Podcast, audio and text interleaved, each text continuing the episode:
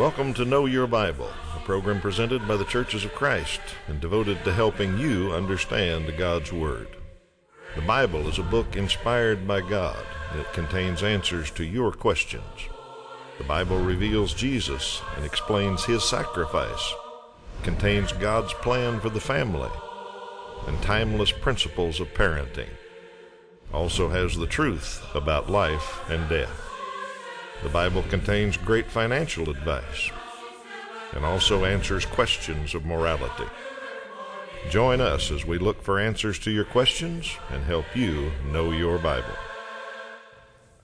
Good morning. Welcome to Know Your Bible. We're glad you're back this week. We're glad you've come back to see if we can answer your question today. And that's what we do on Know Your Bible, is answer viewer questions. And we get all kinds of viewer questions. Some of them are specifically about the Bible. Want to know about this verse or that chapter or this doctrine, and is it really in the Bible? Or some folks have heard a saying and want to know, where can you find that in the Bible? We're happy to help with any of those kind of questions. Or we get a lot of questions about life and current events and current moral situations, and want to know what the Bible has to say about it. And we're happy to look for those also. So that's what we do, is discuss the Bible that from your point of view. If you've got a question, we'll try to answer it. Phone number, website on the screen all the time. You can use those anytime you want. Give us your question or your concern, and we'll try to find an answer for you. Let me introduce Toby Levering, who helps me answer questions every week. Hi, Toby. Hello, Steve. Glad you're back and ready to go, and I'm sure our viewers are calling in some more questions and logging them on the website, because we always get more than we can keep up with. We keep getting new ones, and we enjoy trying to find answers to them, so keep calling. All right, we've got a trivia question for our viewers, and then we'll get question number one. What child was prepared for sacrifice? A child in the Old Testament that was told he was going to be sacrificed to God and was actually prepared for it. And we'll give you the answer to that at the end of the program. See if you and your family know that story in the Bible. All right, I think I drew the first one today, and it's about Old Testament practices. The viewer says, if God overthrew a tribe, would the children go to heaven or hell?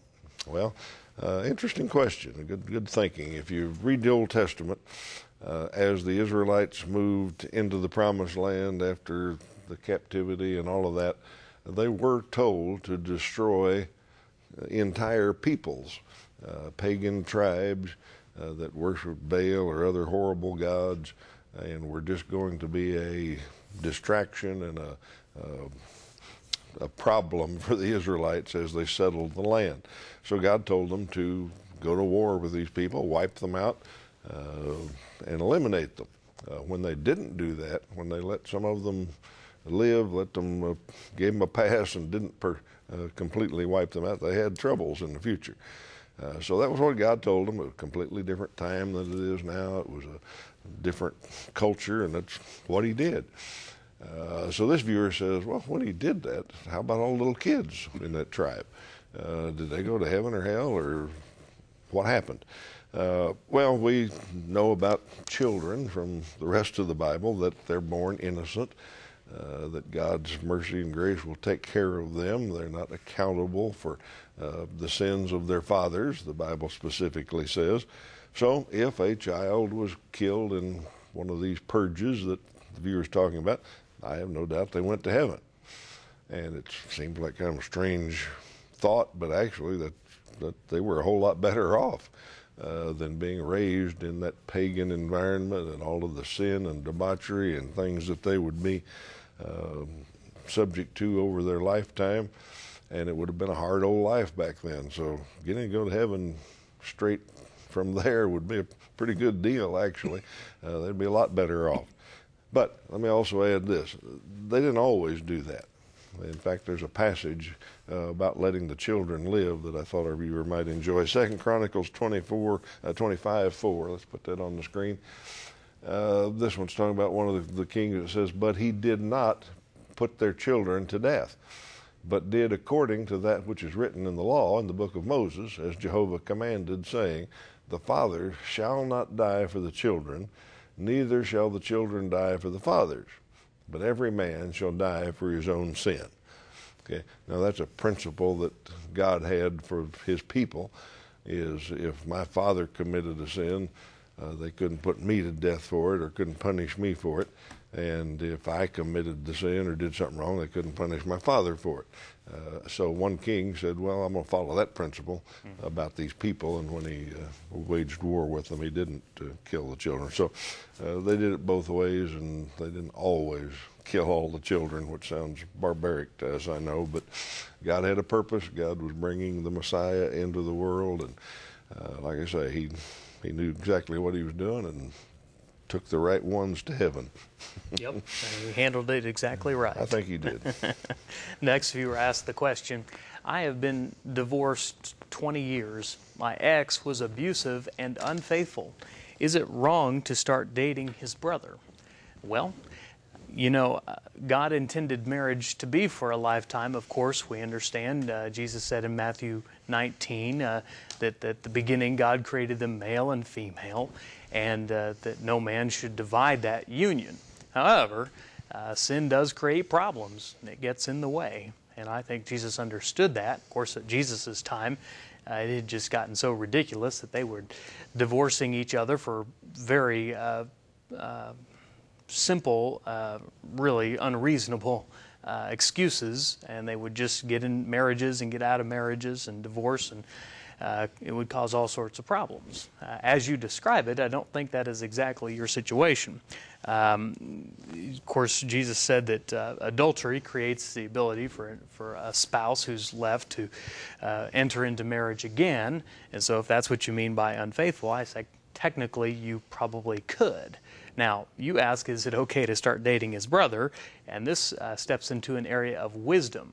And my question is not could you, but should you? Of course, we understand that two people get married. It's not just those two people, but it's two families that are merging together. And if you're planning to start dating the brother of your former husband, that's going to create some awkward moments around the holiday table. That's going to create some difficulties, and there's going to come up some instances where it creates a lot of problems.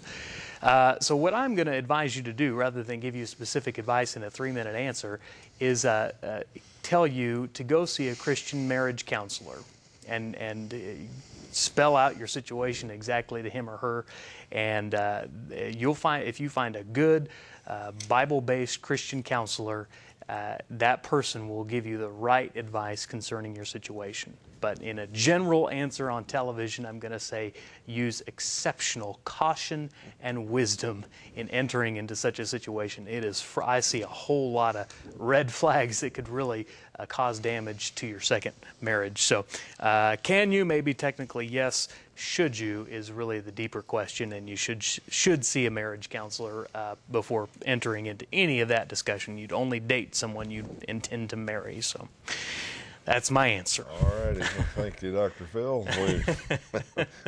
We tend to stay away from giving marriage or dating advice on this program, because the main reason is you only get one side of the story. Right, whoever calls in the question paints it their way and all that, and you can't do any kind of counseling that way. Yep. I'd give you one more piece of advice, though. Ask your best friends what they think about this. Ask your parents, perhaps, if they're still involved. Your friends who've known you for a long, long time probably know if this is a good idea or not, or have a sense of it. So ask them what they think about it, and pay attention instead of already having your mind made up and ignoring them. Yep. Good wisdom from friends sometimes helps. All right, a viewer wants to know about baptism, and they've got a couple of verses that I think from the question they don't believe baptism is necessary, and I think Acts 2:21 disproves Acts 2:38 perhaps, but their question is about the necessity of baptism. Explain Acts 2:21 and 2:38. How do they go together?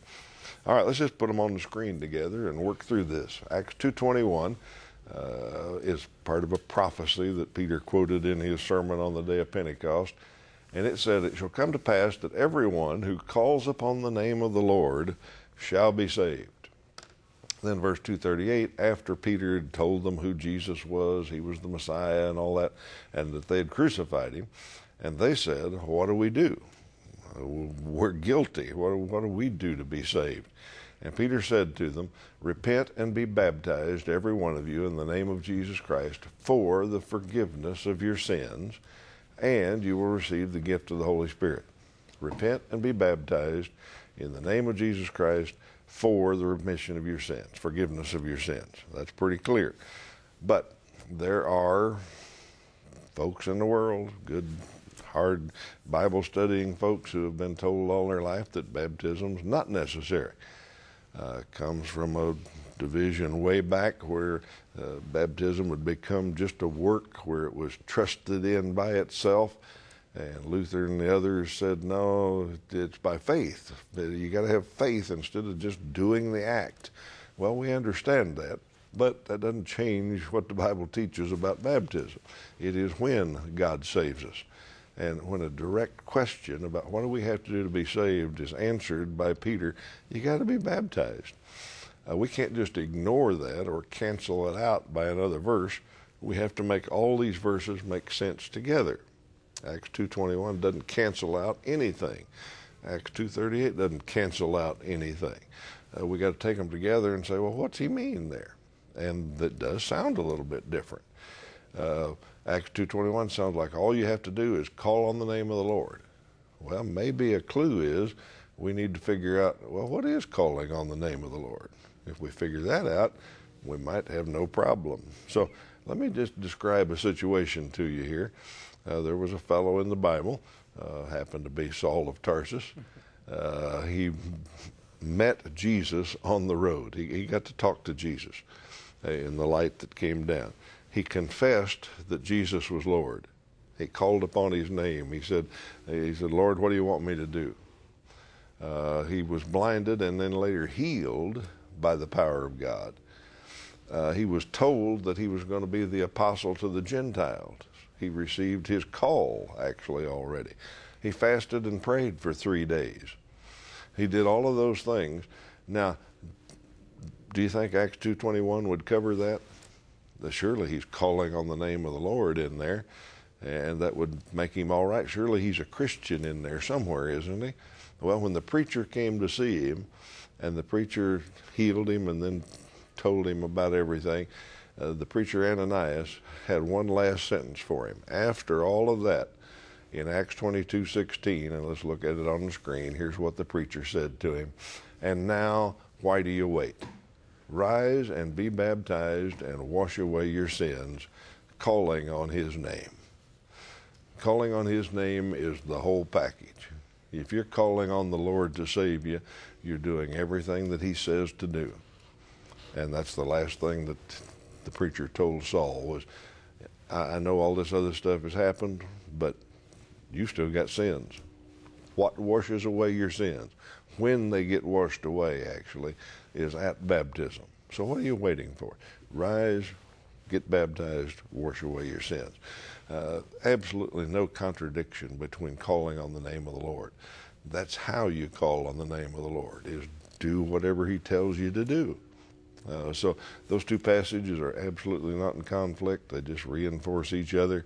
If you want to call on the name of the Lord, you got to do what the Lord says.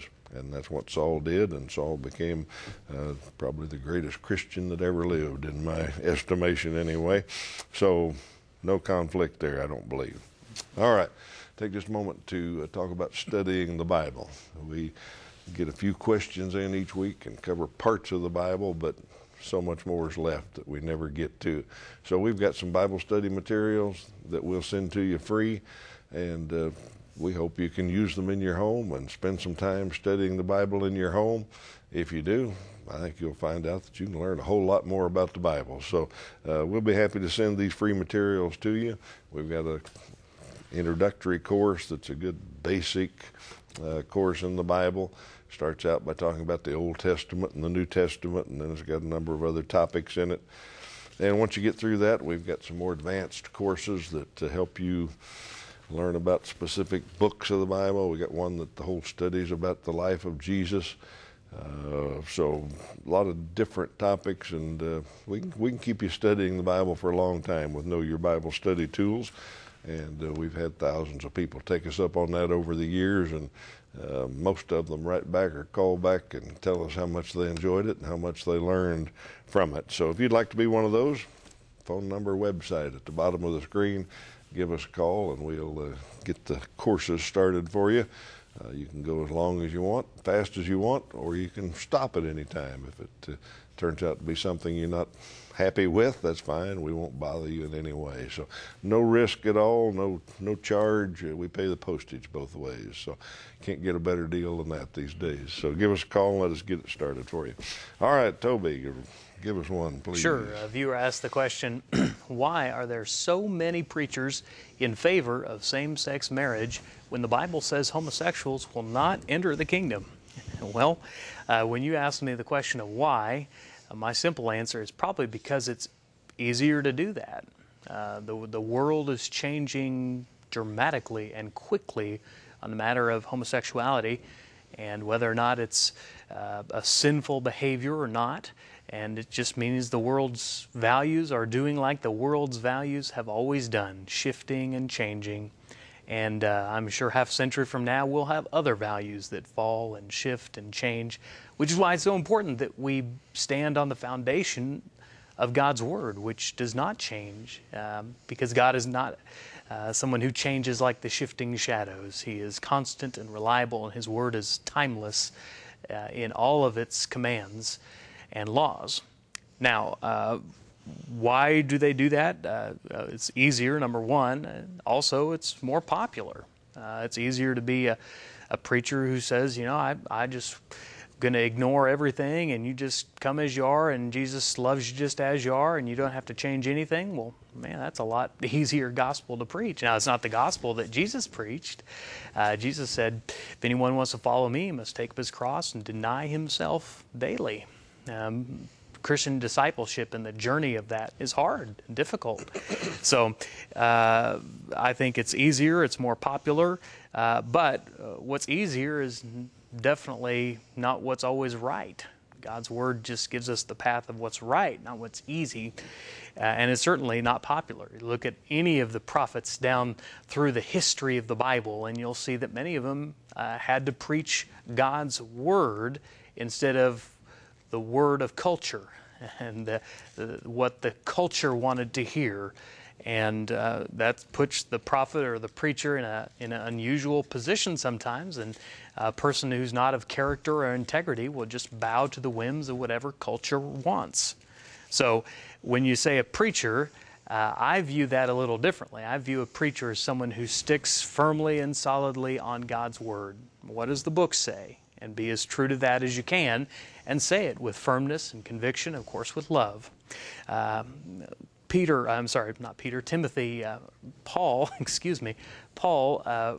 of a day that would come when people would not want to preach or even hear what was true, but rather what was popular, what seemed easy. Let's look at the verse on the screen, 2 Timothy chapter 4, verses 3 and 4. Paul wrote, "For the time will come when people will not put up with sound doctrine. Instead, to suit their own desires, they will gather around them a great number of teachers to say what their itching ears want to hear. They will turn their ears away from the truth and turn aside to myths." Now, if you are honest and look at the Bible clearly and openly, you can see that it is very clear on the matter of homosexual behavior, that it is sinful and that there are many sinful behaviors. And the only salvation from those sinful behaviors is through repentance, baptism into Jesus Christ, and by living the Christian life. And that's why we know that all types of sins, including homosexuality, can be, we can have washed away in Christ, and that we can walk in the light and no longer walk in darkness. Find a preacher, make sure he or she is preaching and teaching the Word, not what's just popular in culture. All righty, thank you, Toby. You said in there 50 years from now, probably we'd have different values in the world and all that. I'm old and probably a little negative. I'm not sure we're going to make 50 more years with the way things are going. Psalms 11:3 says, "When the foundations are destroyed, what can the righteous do?" Yeah.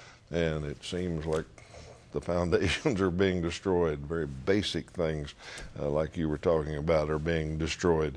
There will come a time when God has had enough. And the reason I know that is because it had already happened once. And the stories about the flood, and the viewer called in, and I put it next here. He asked, why did God destroy the earth with a flood? That's the question. Why did God destroy the earth with a flood? And if that's all you know is he destroyed the earth with a flood, it does seem kind of overreacting or something, you know, he destroyed the whole earth. Well, I put some scriptures on the screen here. The story itself gives us at least four reasons over in Genesis chapter 6. Let's look at those. Verse 5 says, the wickedness of man was great in the earth. It was everywhere. And verse 5 goes on and says, every imagination of the thoughts of his heart was only evil continually. He said mankind, just everything he thought of was evil. And he just kept dreaming up new evils. Number 3, the earth was filled with violence. People were murdering and killing each other, and there was just violence everywhere. And the fourth reason, it says the earth was corrupt. All flesh had corrupted his way upon the earth. Sounds a little bit like a description of 2015, you know, if you take it that way, but I know old people have been saying that for 20 centuries, so maybe it can get worse, and maybe God's going to be patient with us and let us go a little bit longer. But at that point, he had had enough, and he said, we're going to start over. So that's the short answer, is things had gotten so bad, man had gotten so evil, that God said, we're going to start over right now. So I don't think the next time that's not going to happen. It's not going to be a flood. It's not going to be temporary, and we're not going to start over. We're going to be done, and we're going to go to heaven or to hell, and that's the end of it. So that's what's coming. All right. Let me invite you to visit a Church of Christ near you. We've got lots of folks that support this program and help keep us on the air, and we like to mention a few of them each week. I've mentioned 3 together this week in case you live in central Kansas somewhere, south central Kansas, around Isabel or Kingman or Meade. I guess Meade's not south central Meade, pretty west. But any of those communities have a great Church of Christ there, a good group of folks that believe and know your Bible and help us stay on the air. And even if you're happy in your church home and not looking for a new place, if you know somebody from one of those congregations, it'd be just a nice thing to do to say, you know, I watched that program, Know Your Bible, and I saw the other morning that you support it, and I appreciate that, and just give them a thank you. If you are looking for a church home, anywhere you're watching Know Your Bible, there's probably a Church of Christ near you. Drop in and visit one of them sometime, and you'll find, I know you'll be warmly welcomed, and you'll find a group of people that are serious about Bible study like we are on this program. So visit the Church of Christ. If you know somebody in one, give them a thank you for keeping us on the air. All right, Toby, what's next? I've got the wrong job. Okay. I do not understand the Bible, such as our next viewer. You do not understand the Bible! Exclamation point. The 10 Commandments are the laws of God, not the laws of Moses. They were never done away with, and you are deceiving the nation, not teaching them. My goodness, I have apparently offended, or one of us has offended. It was probably Steve, who offended someone. And well, let me back up and say you are right. First of all, the 10 Commandments are the laws of God. They were, of course, given through Moses.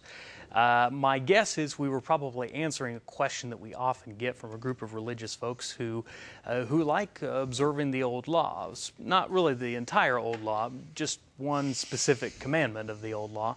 And that commandment is remember the Sabbath and keep it holy. And our answer to that typically is that command was one of the commands of God given through Moses that changed when the covenant changed.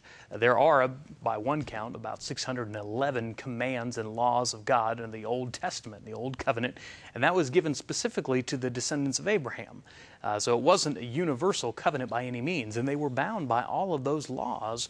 And the whole purpose of the laws was to lead us to Christ, because anyone tried to keep, you know, not just all 611, but just the basic 10, I mean, you can live for about 30 seconds before you break one of them. And the whole point of the laws was to show us that we needed a Savior, that all of us have sinned and fall short of the glory of God. But there is one group that just is set on this one command, and it must be kept. And we are simply have a misunderstanding here about what covenant we're under today. Scripture tells us that we live under the new covenant. That's why we don't make animal sacrifices. That's why we don't burn incense. That's why we don't go to the temple. All of those parts of the old law, just like the Sabbath.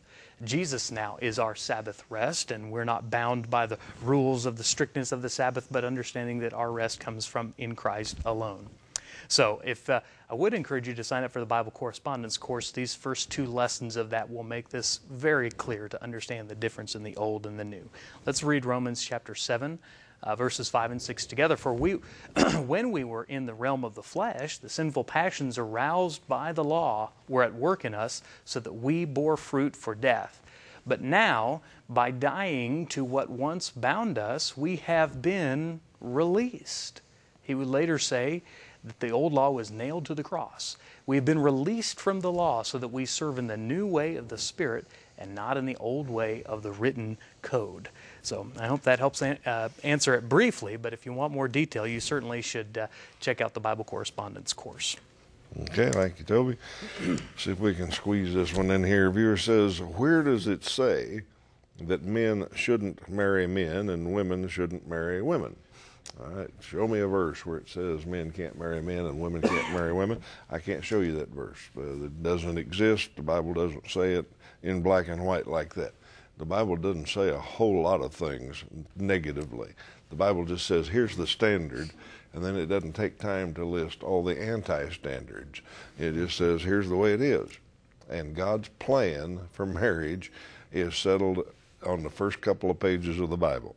Genesis chapter 2 and verse 24, let's look at it. God is talking about marriage, and he says, for this reason, marriage, a man will leave his father and mother and be united with his wife, and they will become one flesh. That's how marriage works. A man and a woman become one. They're designed that way. They fit together. Physically, they fit together emotionally and mentally. They help each other. They complete each other. Men and women are different, and together they make marriage. That's the plan. Anything other than that is an anti-plan or an oxymoron, actually.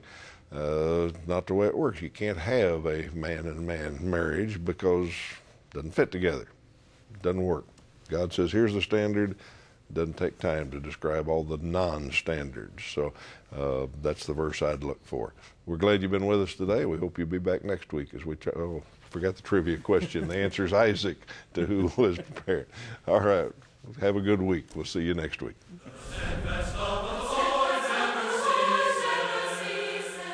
Know Your Bible has been presented by the Churches of Christ in your area. Churches of Christ are non-denominational, and each congregation is an independent group of Christians seeking to do God's will. Our goal is simple New Testament Christianity. We follow the Bible as our only guide. Contact us with any questions, and we encourage you to visit a Church of Christ near you.